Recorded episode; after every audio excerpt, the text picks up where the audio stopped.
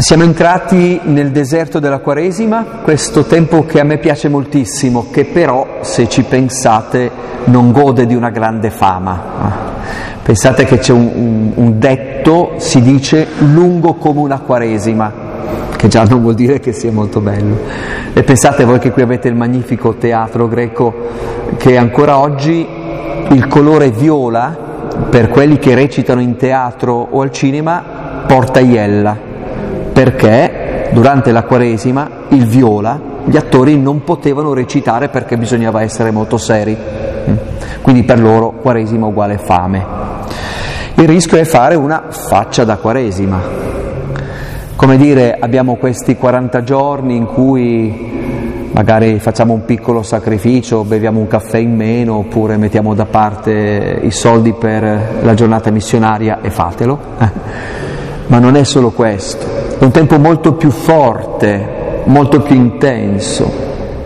Come dico spesso a me stesso, la Quaresima è il momento in cui finalmente ci fermiamo e lasciamo che la nostra anima ci raggiunga, perché noi siamo sempre troppo di corsa, la nostra anima non ci sta dietro. È un tempo in cui bisogna mortificare qualcosa, cioè ammazzare qualcosa che non va, ma soprattutto vivificare alcune cose. E così tutti gli anni la Chiesa propone questo percorso di sei domeniche, l'ultima è sempre quella della passione, eh, in cui se volete proviamo a chiederci cosa ne è di noi, chi siamo noi, se siamo tornati ad essere ciò che Dio aveva in mente per noi. La prima domenica c'è sempre il Vangelo delle tentazioni, la seconda domenica c'è sempre il Tabor per ricordarci che l'obiettivo è la bellezza di Dio, che noi facciamo quaresima, facciamo deserto, andiamo all'essenziale per vedere la bellezza di Dio, non per dire sono stato bravo a non bere un caffè di troppo. E poi quest'anno nel ciclo A abbiamo incontrato la magnifica Samaritana due giorni fa, poi adesso vi dico come va a finire, perché domenica ci sarà il ceconato, poi c'è Lazzaro, la risurrezione di Lazzaro e poi finalmente la passione. Allora, insieme a voi quando ci siamo sentiti ho detto perché non facciamo un bel Vangelo quaresimale? Proviamo a rileggere insieme le tentazioni di Gesù nel deserto, perché vedrete che hanno qualcosa da dirci di importante. Ora, prima di leggere però, devo fare tre lunghe premesse, ma vedrete che sono utili. La prima è molto semplice. Noi leggiamo eh, le tentazioni nel deserto di Gesù, sapete che il primo ad avere scritto un Vangelo è San Marco, discepolo di Pietro, che liquida le tentazioni in due versetti.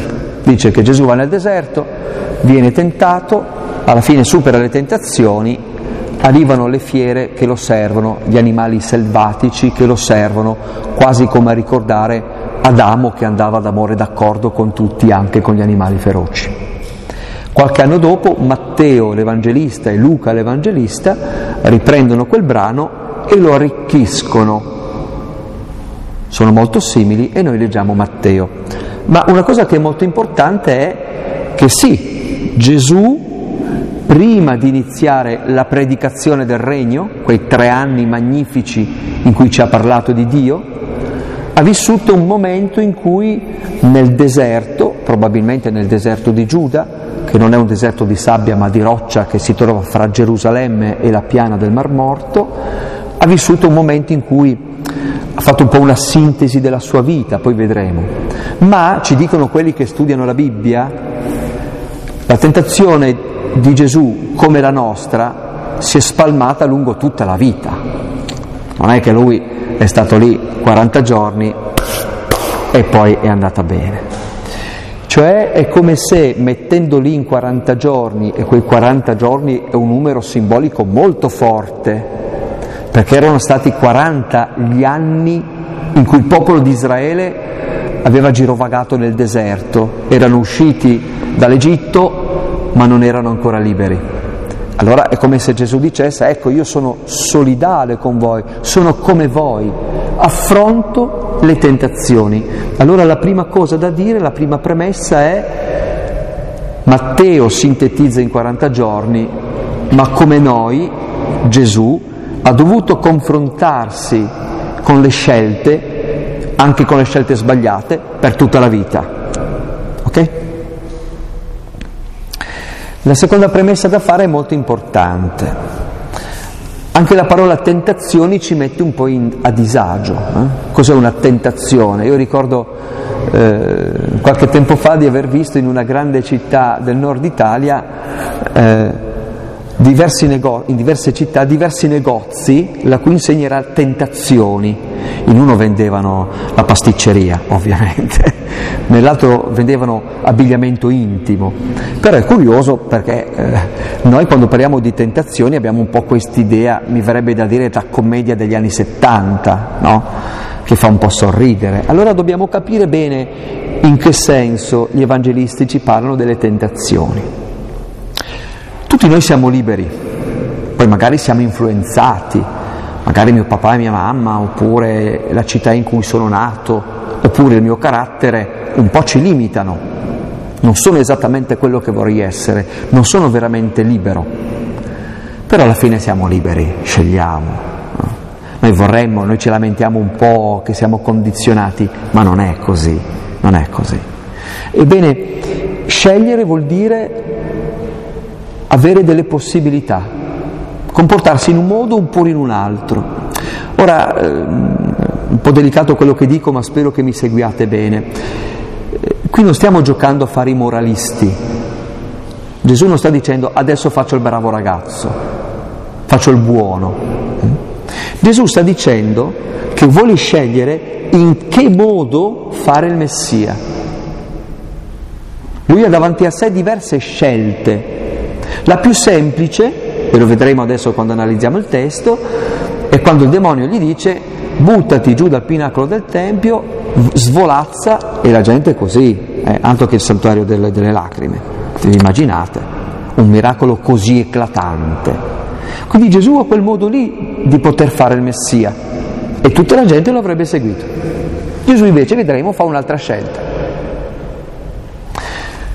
Ma anch'io sono chiamato a fare delle scelte, anche voi, tutti i giorni, mm? davanti alle cose concrete, come comportarsi con un collega di lavoro, se fare o meno quella cosa, se cambiare o no quel lavoro. E a volte, non so voi, ma io faccio fatica a scegliere, non so cosa scegliere. Se mi dicono prendi una pistola, ammazza uno, è abbastanza facile scegliere, dico di no, perché non me la sento, perché non lo sento. Ma molto spesso le nostre scelte non sono così drastiche. Ieri ero a Caccamo, eh, provincia di Palermo, eh, e con questo parroco che mi ha invitato parlavamo un po' di Don Pino Puglisi. E lui diceva, ma guarda, dopo tanti anni a Brancaccio non è cambiato assolutamente nulla. Eh? Perché il problema non è il bianco e il nero, il problema è sempre il grigio. Bianco e nero è facile, bianco e nero è facile. Il problema è il grigio, quando sì, però non si sa, ma... Ebbene, le tentazioni sono così. Il male, il maligno, l'avversario, per farsi seguire, ci propone sempre una cosa come se fosse innocente, come se fosse più o meno uguale agli altri. Cioè il problema nostro non è scegliere fra una cosa chiaramente giusta e una chiaramente sbagliata ma una un po' giusta, ma che potrebbe anche essere un po' sbagliata. ecco perché abbiamo bisogno del deserto, per capire come fare.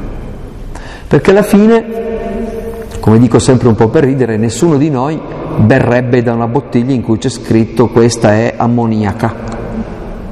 Ma se non c'è nessuna etichetta, è un po' più pericoloso. Quindi noi rischiamo a volte di fare delle scelte di cui siamo assolutamente convinti, ma che ci allontanano dalla nostra anima. Quindi quando parlo di tentazioni intendo questo, e anche Gesù intende questo. Vedremo fra breve che l'avversario, il demonio, non propone a Gesù delle tentazioni straordinarie, non gli sta dicendo sputa in faccia a Dio, non gli sta dicendo diventa un terrorista, gli sta dicendo ma ti vedo un po' deperito, mangia un po' di più. gli sta dicendo, uh, bene, bello quello che fai, però devi un po' metterti d'accordo col potere del tempo. Gli sta dicendo, guarda che secondo me se fai qualche bel miracolo arriva un po' più di gente. E ha ragione. E ha ragione. La terza premessa, e poi finalmente leggiamo il testo, ho invocato tanto, tanto, tanto, tanto, tanto lo Spirito Santo, perché devo parlarvi cinque minuti del demonio.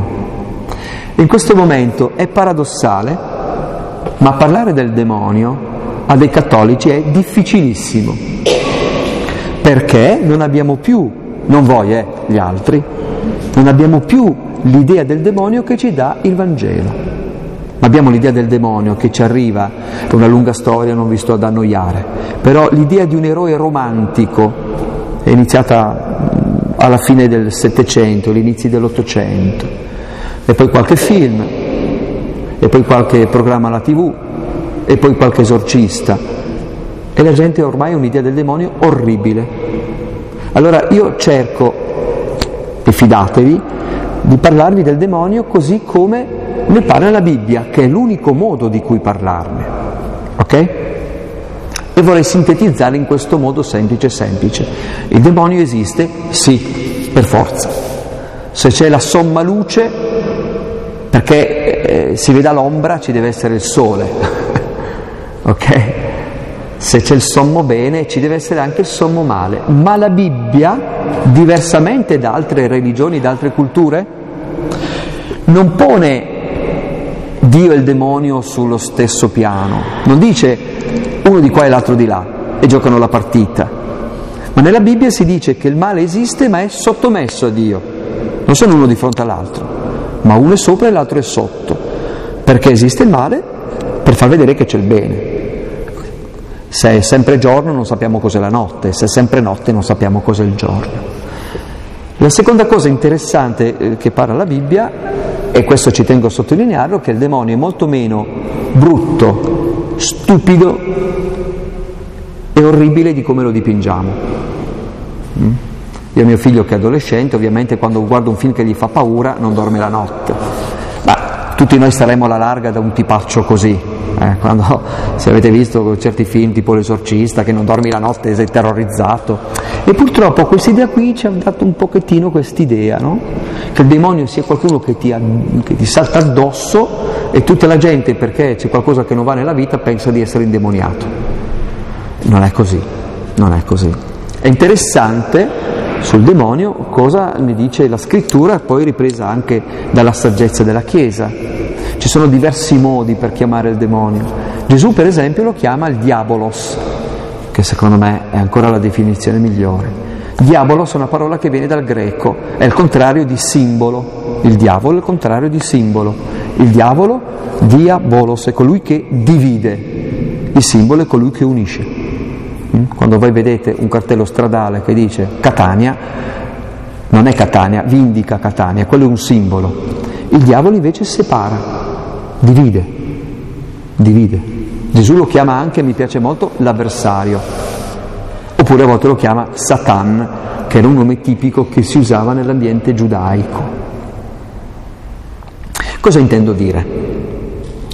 Che io, mi, io sono molto sereno, sincero, tra l'altro sarà il Vangelo di domani che mediterete. C'è un uomo forte alle porte della mia casa, il Signore Gesù. Io non temo di svegliarmi un giorno indemoniato, ve lo dico con molta serenità, o posseduto. Eh, a volte c'è un po' questa idea qui. Eh? Um, allora cito sempre un grandissimo um, letterato francese, Paul Claudel, dell'Ottocento. Paul Claudel, quando meditava questa pagina, eh, scriveva, lasciate le tentazioni ai santi. Noi ce la caviamo benissimo da soli, non abbiamo bisogno di queste grandi tentazioni, facciamo tutto da soli. E un'ultima cosa interessante, così poi riusciamo a capire bene che il diavolo c'è, lavora, non è così sciocco come l'abbiamo dipinto, non ci salta addosso e ci rapisce, ma ha bisogno di noi e della nostra intelligenza e il fatto di andargli dietro per capire. Allora vi racconto una cosa che è successa molti anni fa a mio figlio quando aveva boh, 5-6 anni. Ricordo che aveva fatto una marachella, come può fare un bambino di 5 anni, ok? Allora io mi ero molto arrabbiato, lui si era rifugiato sotto il letto. Poi dopo un po' è uscito fuori, io continuavo a essere arrabbiato, arriva da me e dice, eh papà scusa, dico vabbè. E mi fa, è stato il diavoletto. Io, cioè, sono un teologo, quindi un po' mi irrito. Purtroppo andava dalle suore, con tutto rispetto per le suore. Infatti il giorno dopo mi hanno sentito, ho detto, cos'è sta storia? Eh sì, perché il diavoletto ci fa fare le cose brutte.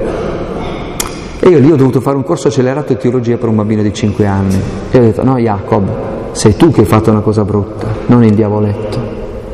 Eh. Perché il rischio a volte di tirare sempre di mezzo il diavolo non è un po' un deresponsabilizzarci? Sì. Guardate che eh, non è il diavolo che ti ha spinto ad andare a giocare tutto il tuo stipendio alle slot machine. Quindi basta una benedizione ed improvviso diventi santo. Queste sono stupidaggini. Domani mattina parto presto, quindi potete anche picchiare, ok?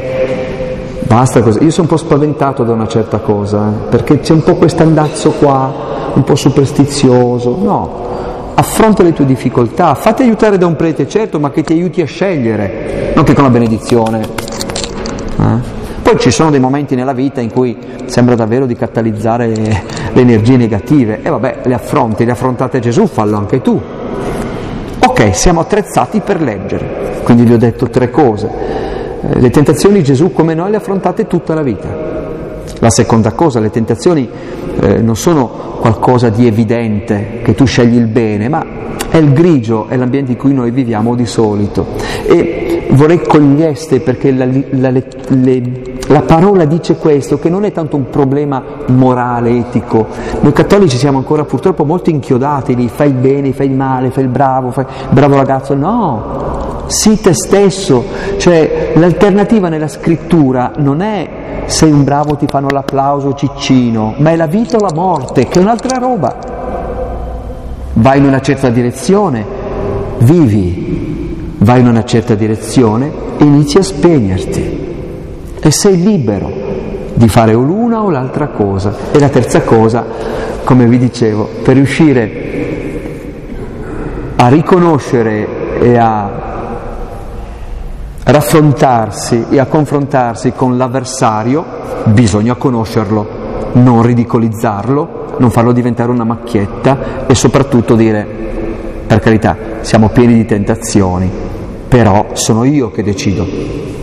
Ma prima di leggere vi racconto un aneddoto. In un certo momento storico della Chiesa, per capirsi a spanne fra 300 e 500 anni dopo Gesù, eh, in quello che noi oggi chiamiamo eh, il Maghreb, quindi tutta la zona eh, dell'Egitto, eh, del Marocco, dell'Algeria, c'è stato un movimento particolare di persone che abbandonavano la vita per rifugiarsi nel deserto. Erano persone un po' strane, facevano i monaci, ma allora non c'era ancora il monachesimo, facevano gli eremiti, a volte erano proprio stralunati eh, insultavano la gente che veniva, che li considerava dei santi o cose del genere. Allora c'è questo eh, aneddoto dei padri del deserto, così si chiamavano, in cui si racconta che eh, uno di questi eremiti, di questi anacoreti molto conosciuti, manda un suo discepolo, quindi uno appena arrivato, noi diremmo oggi un seminarista, un novizio, e gli dice vai ad Alessandria d'Egitto. Alessandria però è la grande città peccatrice e lui in obbedienza va. Allora, mentre si avvia, a un certo punto passa vicino alle grotte in cui stavano dei santi monaci e per un attimo ha una visione terribile, perché vede che intorno alle grotte dei santi monaci è pieno di demoni. E non so se avete se qualcuno è appassionato di storia dell'arte, tipo c'è, c'è Bruegel che ha eh, Le tentazioni di Sant'Antonio nel deserto, in cui c'è questo povero santo che gli strappa la barba, gli tira le orecchie, gli fanno i dispetti. No? Quindi questo povero giovane novizio terrorizzato dice mamma mia, va un po' più avanti, trova un altro, un'altra grotta di un santo anacoreta, stessa scena, e più avanza verso Alessandria e dice ma allora cosa troverò lì? Cosa troverò? Spaventatissimo, arriva alle porte della grande città e vede un unico povero diavoletto seduto sconsolato che si gira i pollici. E gli dice, ma fammi capire, lì dei monaci siete tantissimi qui non c'è nessuno. E questo sconsolato guarda e dice, eh ma qui dentro fanno tutto da soli, eh? non hanno bisogno di me, non hanno bisogno di me. Siamo pronti a leggere. In quel tempo Gesù fu condotto dallo Spirito nel deserto per essere tentato dal diavolo. Dopo aver digiunato 40 giorni e 40 notti, alla fine ebbe fame. Il tentatore gli si avvicinò e gli disse, se tu sei figlio di Dio, di che queste pietre diventino pane. Ma egli rispose, sta scritto, non di solo pane vivrà l'uomo, ma di ogni parola che esce dalla bocca di Dio.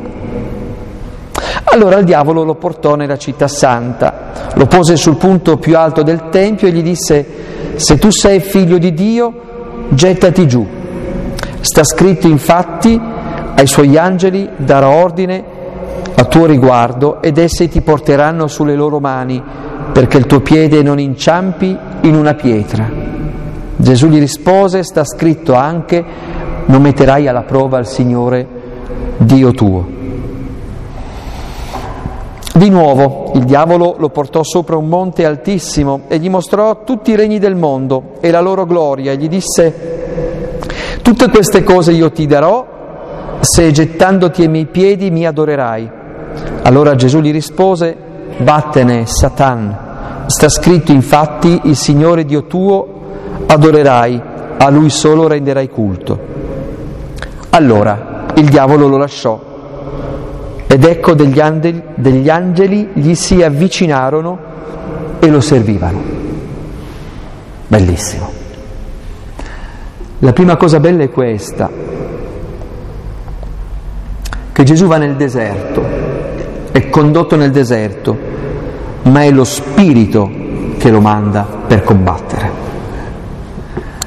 Che uno direbbe allo Spirito, senti, facciamo così, io non sono tanto forte, me ne sto a casa mia, ho le mie quattro mura, le mie sicurezze, la mia vita spirituale, quello che mi hanno insegnato, il mio percorso da prete, da catechista, da devoto. No, perché ahimè noi abbiamo fatto la fesseria di seguire Gesù di Nazareth, il quale non ha dove posare il capo. E quando la vita spirituale è troppo blindata, state tranquilli che arriva lo Spirito e ce la scardina. Quando immaginiamo di avere capito a sufficienza, di avere saputo che le nostre certezze ci sono, state tranquilli che se abbiamo un, un piccolo spiraglio arriva lo Spirito Santo e ci butta per aria. Essere condotti dallo Spirito vuol dire che se è lo Spirito che veramente guida la nostra vita e la barca va dove tira il vento dello Spirito, non sta sicuro nel porto, nel vostro bel golfo, prende il mare aperto, io non so voi, ma a me questa cosa dà un sacco di fastidio. Io non ho mica tanta voglia di essere tentato dal diavolo. È un po' come eh, se Gesù dicesse guarda che se tu vuoi fare un percorso nella tua vita spirituale e devi camminare e se cammini sudi e magari ti affatichi. Invece a volte abbiamo una sorta di pigrizia che poi piano piano diventa un'asfaltatura, ci incrostiamo abbiamo le nostre quattro certezze, invochiamo Dio quando c'è bisogno e che nessuno ci tocchi. Benissimo, tranquilli, Dio ci lascia lì. Eh, Giovanni nell'Apocalisse scrive che Gesù dice ecco io sto alla porta e busso, a chi apre entrerò e cenerò con lui e starò con lui. Per a volte noi abbiamo le cuffiette nelle orecchie non, o la televisione troppo alta, spirituale, non sentiamo neanche che Gesù bussa. Perciò abbiamo bisogno di deserto, di silenzio e di quaresima. Questa cosa faceva scrivere al grandissimo Sant'Agostino, temo il Signore che passa, ho paura che Lui passi e io non me ne accorgo, ho paura di non accorgermi della Sua presenza. Voi direte, ed è interessante questo, è una cosa che quando si studia la, la, Bibbia si resta un po' spiazzati, nella lingua ebraica la parola deserto ha mille significati. A seconda di dove viene inserito la parola deserto, può intendersi il deserto brutto, terribile, che muori di sete, che eccetera, eccetera, oppure il luogo straordinario. E così nella Bibbia. Il deserto è la penisola del Sinai in cui per 40 anni appunto il popolo di Israele non ha il coraggio di entrare nella terra promessa perché ha paura. Ma il deserto è anche il posto in cui il profeta Osea parla per conto di Dio e dice è lì che ci siamo fidanzati. Il deserto della nostra vita, che vuol dire tutte le cose che dobbiamo fare, le nostre preoccupazioni, eh, le cose che avremmo voluto, eccetera, eccetera. Il deserto della nostra vita può essere qualcosa di brutto o un'opportunità straordinaria, ma è lo spirito che ci conduce. Noi andiamo nel deserto volontariamente, noi vogliamo in questi 40 giorni, ormai metà sono passati, dire, Ui, Paolo, tu sei ciò che la tua anima anela ad essere?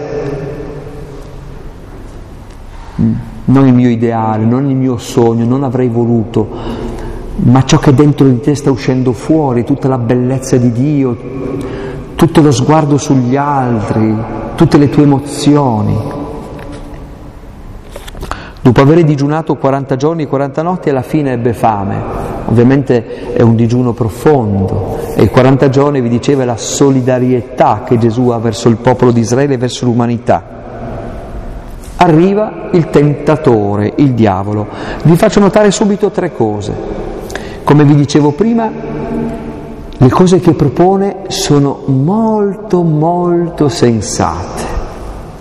Possiamo dirlo? Ha ragione il diavolo. E la seconda che è più subdola è che la tentazione, per tentare Gesù, sapete cosa fa il diavolo? Cita la parola di Dio, che conosce bene. Aia la conosce meglio di noi, aia.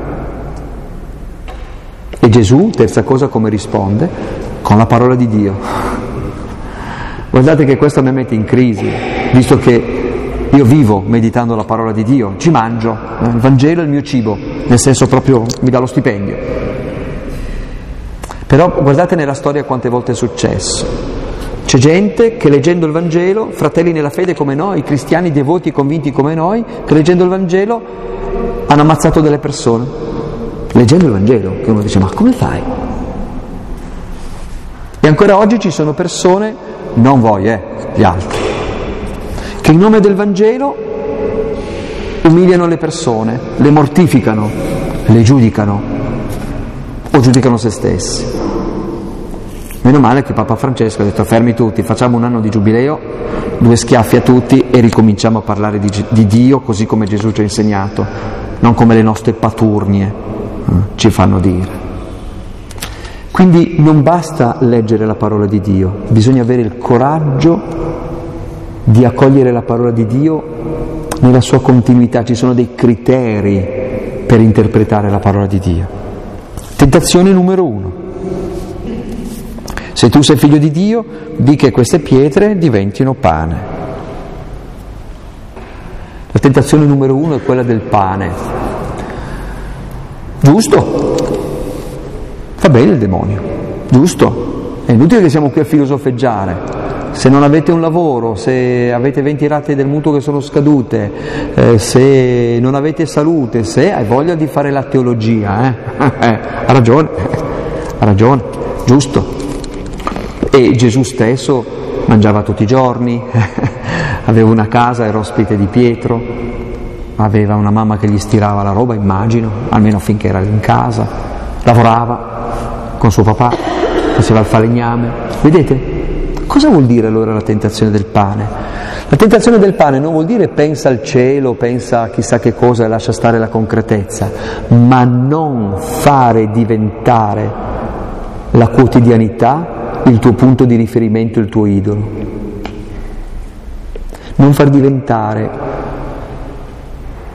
eh, il vivere una preoccupazione. Guardate i gigli del campo, non tessono, non filano, eppure nemmeno il re Salomone vestiva come loro. Guardate gli uccelli del cielo, due passeri non si vendono forse per un soldo, eppure vi dico che nemmeno uno di loro cadrà in terra senza che il Padre lo voglia. Ah Signore, come sei impegnativo. Ah Signore, che fatica che faccio io che non ho dormito tutta la notte perché la mia vicina di casa mi ha detto quella brutta cosa sulle scale. Ah Signore, com'è possibile dire questa cosa qua adesso che mio figlio povero non riesce a trovare lavoro oggi come oggi? Io non so come si riesca, ma so che è indispensabile. allora eh, vi racconto un aneddoto molto simpatico che mi è successo qualche tempo fa. Una mia cugina prima ha sposato un bravissimo ragazzo che faceva il meccanico dei camion, e, che però era un ragazzo un po' sbandato, nel senso un gran bestemmiatore, gran fumatore, ma era buono dentro. E poi, come dice lui, ho incontrato Gesù, ma sul serio questo attraverso i fratelli protestanti, quindi lei poi si è fatta mille scrupoli, ha detto ascolta, prima c'avevi un marito che bestemmiava, tornava alle tre del mattino un ubriaco, cioè che sia cattolico o protestante, ma chi se ne frega, scusa, eh. hai ragione. Veramente ha cambiato la vita, eh? io quando guardo una persona convertita penso a questo ragazzo. Un giorno lo incontro, quindi ha lasciato il suo lavoro, ha lasciato l'officina con suo padre con cui non andava d'accordo, ha lasciato tutto, hanno ricominciato da capo, veramente una, un cambiamento totale. E un giorno lo incontro, come va? Andiamo a berci un caffè? Sì, sì prendiamo il caffè e io dico come va? Ah dai, adesso sto cercando, io sono valdostano, siamo confinati con la Francia, sto vendendo dei mezzi agricoli ai francesi di produzione italiana, come va? Eh, così, il mutuo, tutto e tutto. E lo vedevo che era seriamente preoccupato, ma non agitato. E poi lui si interrompe e dice, comunque, e tu lo capisci bene, ah, dice a me, cercate prima il regno e tutto il resto vi sarà dato in aggiunta. Avrei voluto sprofondare, eh già, eh già, ha ragione. E ho detto, guarda, grazie, oggi lo Spirito Santo attraverso di te mi ha dato una cartonata in faccia. Cercate prima le cose del regno, che non vuol dire che me ne frego della mia pensione o non vuol dire questo. Qual è la priorità della vostra vita? Qual è la priorità della mia vita? Allora dico un'altra cosa molto importante che sto scoprendo in questo periodo della mia vita. Non so voi, eh, ma io a volte, io Paolo, a volte pongo delle condizioni alla mia felicità. Dico, ah, se avessi un altro carattere, ah, se fossi nato in un'altra città, ah, se fossi diverso, ah, se avessi un altro lavoro. Ok? Io sono convinto, qui saremo un centinaio, che se ci mettiamo adesso a intervistare, tutti voi fate un elenco di tutte le cose che vi impediscono di essere felici. Ora io vi dico una cosa un po' brutale, tanto domattina parto presto. Se non siamo in grado di essere felici qui, oggi, stasera, non lo saremo mai. Punto. E tutte le cose che noi accampiamo come scuse per impedirci di essere felici sono esattamente delle scuse. E la cosa brutta non so se Giuliano e Luigi fanno la stessa esperienza, è che il nostro mondo, adesso uso la parola mondo in senso giovanneo, come dice l'Evangelista Giovanni, cioè in senso negativo, il mondo è bellissimo, eh? ma c'è una parte di mondo che ci frega. C'è un sacco di gente che dice, sai perché sei triste? Non sei abbastanza alto, non sei abbastanza basso, non sei abbastanza magro, non sei abbastanza giovane, non sei abbastanza sano? Non hai accanto a te la persona giusta, non vivi nella città giusta, non hai avuto le opportunità giuste. Non c'è problema, te le vendo io. Te le vendo io. E credetemi, io conosco un sacco di gente, non voi, eh, gli altri, che passano tutta la vita a dire io sono infelice perché non è vero. Smettila di raccontarti storie. È interessante perché il diavolo usa lo stesso ragionamento. Eh ma Gesù hai fame, ma guarda come sei patito. Ma devi pur tirarti su, guardate che ha un sacco di logica. Prenditi una bella settimana di vacanza, giusto, giusto, vero.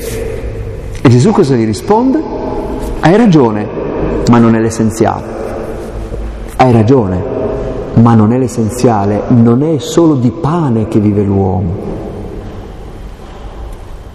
di ogni parola che esce dalla bocca di Dio. Bellissimo. Hai ragione.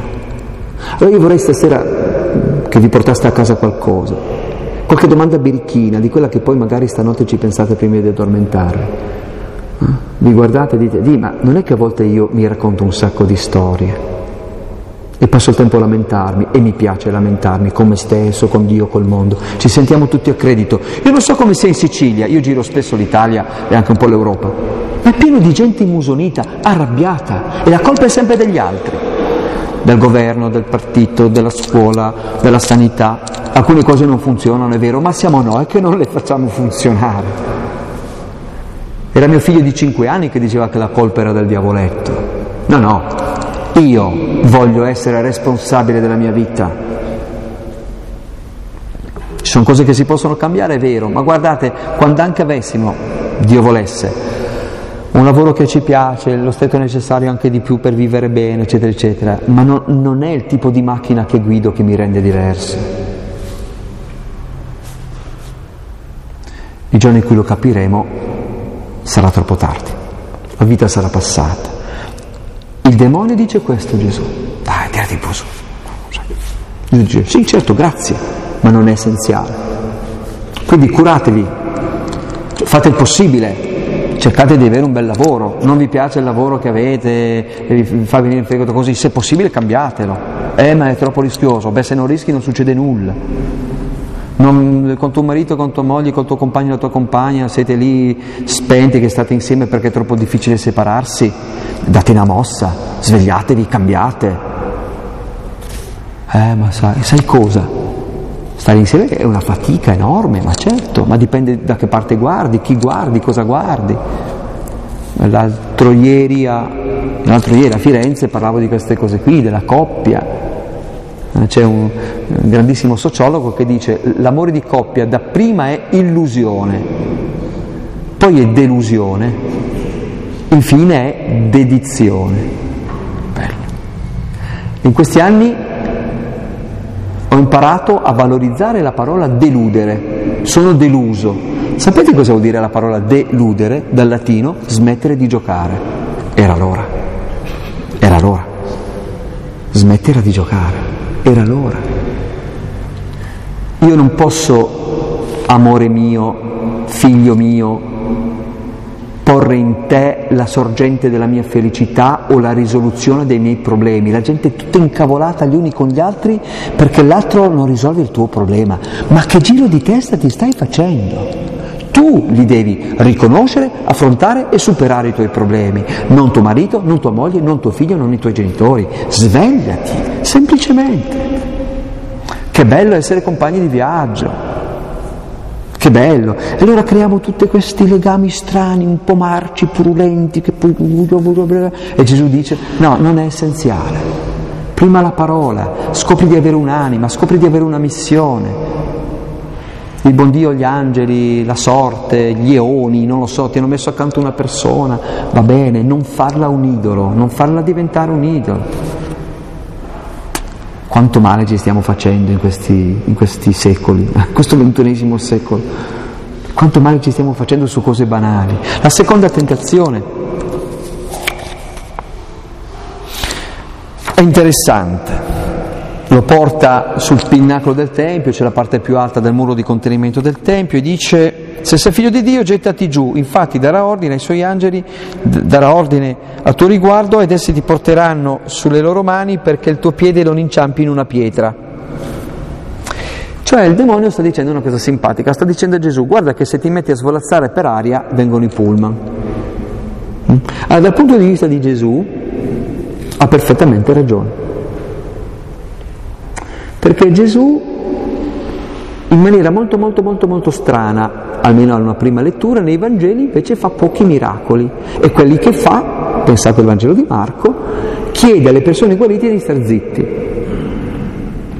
Ora, cioè, Gesù ha qualche problema di marketing, fai pubblicità, giusto? Eh, hai guarito uno, ui, la volta dopo è così, se io adesso qualcuno di voi che ne so, ha colica renale, gliela faccio passare, domani ho la fila qui fuori. Perché Gesù non lo fa? Sì, Gesù ha guarito delle persone, ma pochissime. Perché? Perché non vuole passare per un santone, per un guaritore. E invece noi a volte esattamente ciò che vogliamo da Dio, il miracolo. E Dio ci guarda e dice, ma fammi capire, perché? Allora, intendo dire, Stasera, prima di andare a dormire, nella vostra preghiera serale, che volete chiedere qualcosa a Dio, chiedetela, ma non stupidaggini. Chiedete la conversione, chiedete la salvezza per le persone che amate, chiedete la pace dei cuori. La fidanzata te la trovi da te, non te la trova Dio. Ogni tanto qualcuno arriva e dice, ah, sono molto in crisi con eh, mio marito, con mia moglie, prega un po' per me. Col cavolo, cominciate a parlare, poi magari preghiamo. L'idea del miracolo è questa, l'idea del miracolo è terribile. Dio ci preservi dai miracoli, scusate, eh? Dio ci preservi, perché il miracolo ha questa sottile perversione. Io so cos'è il mio bene, che Dio si adegui. Ora io chiedo perdono perché magari qui dentro ci sono persone che si portano tutta una vita una malattia invalidante o cosa, ovvio che uno vorrebbe non averla, ma la buona notizia del Vangelo è che quello non ti impedisce di essere felice, quando te lo metti in testa, quando te lo metti in testa. Mm? Quindi il diavolo sta dicendo a Gesù, miracolo, peggio, una cosa che non avevo mai notato e notato stasera con voi, grazie, avete pregato bene lo Spirito. Cosa cita quel disgraziato di cornuto? Gli dice, citando un salmo, darà ordine ai, tuoi, ai suoi angeli di portarti. Cioè il diavolo sta insinuando in Gesù, poiché Dio non ti porta e ti realizza e tutto, vuol dire che non ti vuole mica tanto bene, non ti ascolta. Eh, avrei combinato chissà che cosa. È da ridere perché non so voi, ma uh, la stragrande maggioranza delle cose che io chiedo a Dio nella preghiera le potrei benissimo fare da solo. Basterebbe cambiare la mia prospettiva, arrendermi all'evidenza che sono uno cocciuto, per esempio. E a volte Gesù addirittura, questo a me succede così, io chiedo una cosa e certamente il Signore non la fa, perché quella è una scorciatoia, una scappatoia, una via d'uscita. Allora io dico, fa un po' effetto, ma l'ho già sentito molte volte, lo posso dire di me stesso. Io devo essere molto molto molto sincero. In tutta la mia vita mai una volta Dio ha ascoltato quello che gli ho chiesto. Mai. Eppure mi ha sempre dato quello che desideravo e che neppure io sapevo. E a volte l'ho ottenuto proprio negandomi quello che chiedevo, perché era una scorciatoia, perché ero io che dicevo a Dio cosa doveva fare di me. E Gesù dice demonio, cicciù, no, no, di più. Gesù non vuole essere un messia così. Gesù non farà appunto miracoli straordinari. E l'unico miracolo straordinario che farà, questo ci raccontano coloro che studiano la Bibbia e hanno ragione, l'unico miracolo eclatante che Gesù farà, anzi ne fa due, il più importante viene citato sei volte dai Vangeli, la moltiplicazione dei pani e dei pesci. Leggetevi Giovanni al capitolo 6, l'inizio della fine di Gesù.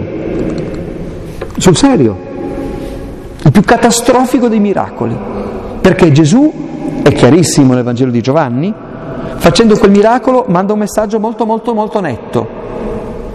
Non è il miracolo della moltiplicazione dei pani e dei pesci, ma della condivisione del pane e dei pesci. Gesù sta dicendo metti davanti ai problemi, invece di lamentarti e chiedere a Dio di risolvere lui, metti in gioco quel poco che hai, il resto viene. La gente cosa ha capito? Ecco uno che ci sfama gratis. L'esatto contrario. Gli studiosi ci dicono, ed è vero, che Gesù da quel momento in poi non parlerà più alla folla, ma soltanto più ai discepoli. Gesù si accorge che la gente non era pronta.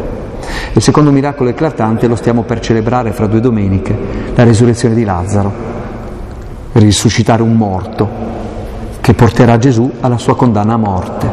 Eh? Secondo Giovanni è la risurrezione di Lazzaro che darà il colpo di grazia per condannare a morte Gesù.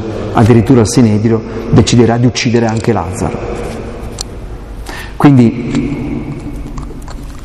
chiedete ovviamente Chiedete, ma cose grandi. E come dicevo ieri con eh, padre Giuseppe mentre mi accompagnava, eh, dicevo, guardate che l'unico vero rischio della preghiera è che Dio ci ascolti. L'unico vero rischio della preghiera è che Dio ci ascolti. Signore guariscimi, sì ma guariscimi cosa vuol dire?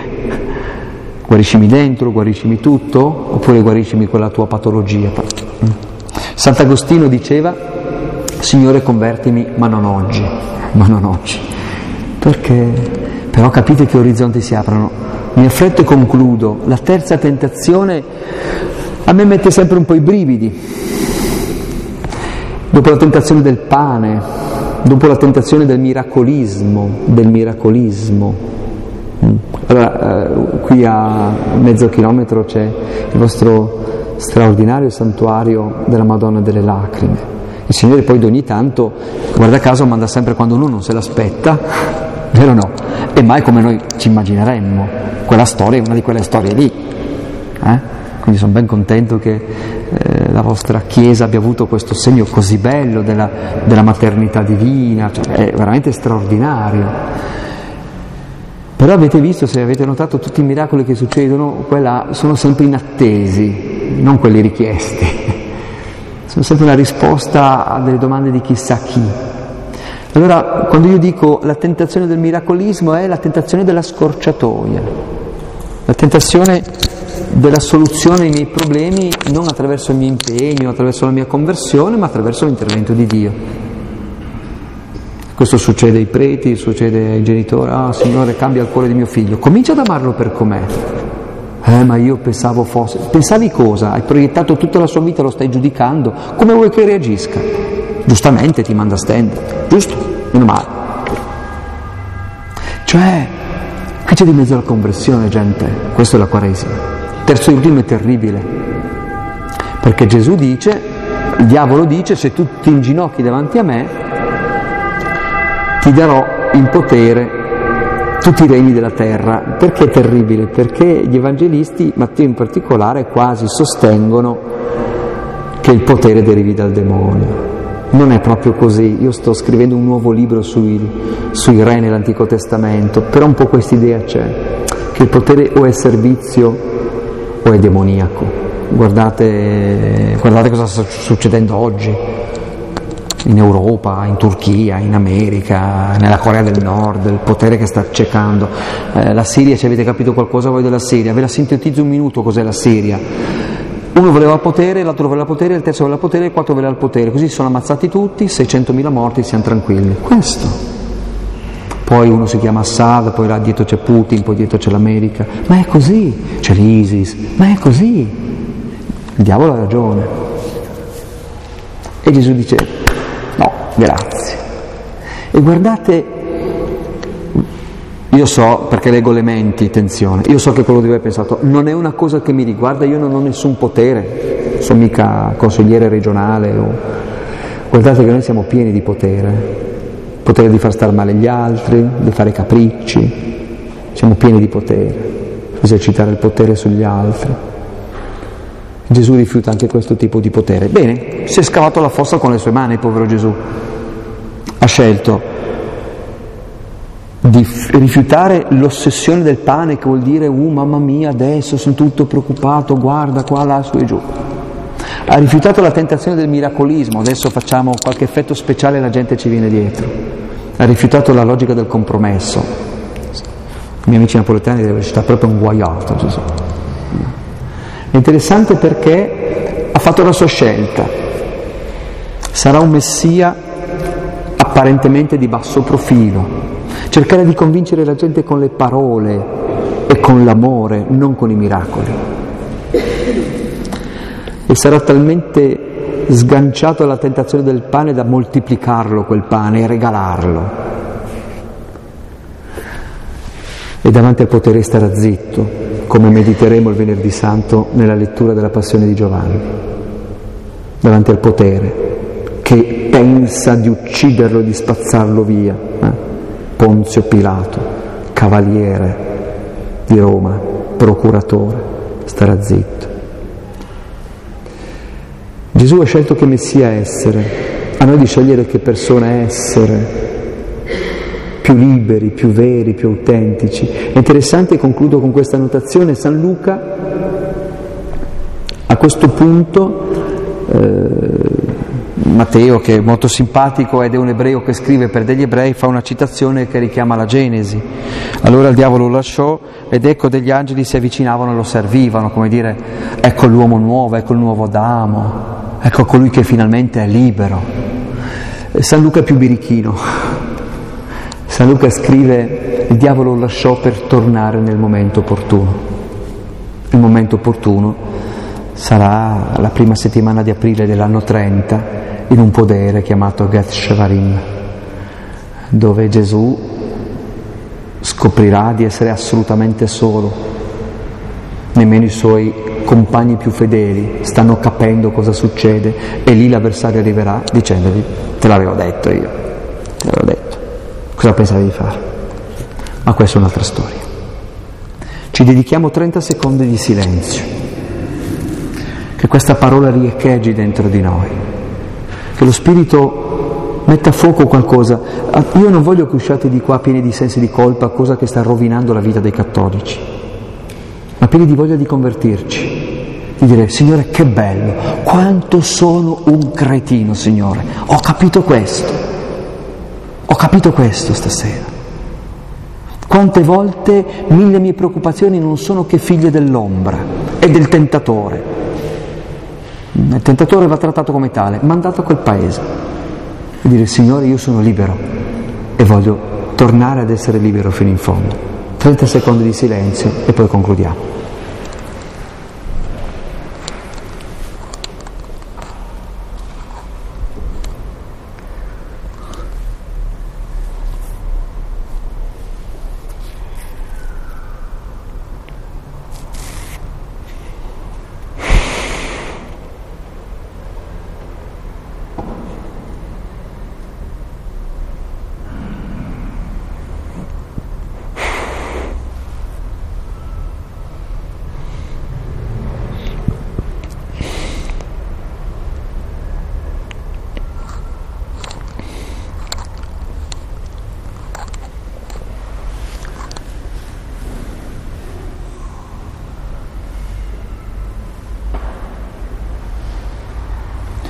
Solidale con noi, Signore Gesù, hai voluto entrare nel deserto, spinto dallo Spirito, per scegliere che tipo di Messia diventare. Aiutaci noi che cerchiamo che discepoli diventare, che discepoli essere, a rifiutare la tentazione del pane in cui la preoccupazione della quotidianità non ci fa cercare il regno prima di ogni altra cosa. Aiutaci a rifiutare una fede che sia infarcita solo di sensazionalismo, di miracoli, di cose strane. Aiutaci a rifiutare la logica del potere che invece di servire domina e umilia. Noi siamo entrati in questo deserto quaresimale, Signore, per rinascere con te a vita nuova e tu ci sostieni con la parola che illumina la nostra vita, che scruta fino al più recondito dei nostri pensieri e ti proclamiamo Signore benedetto nei secoli dei secoli. Amen.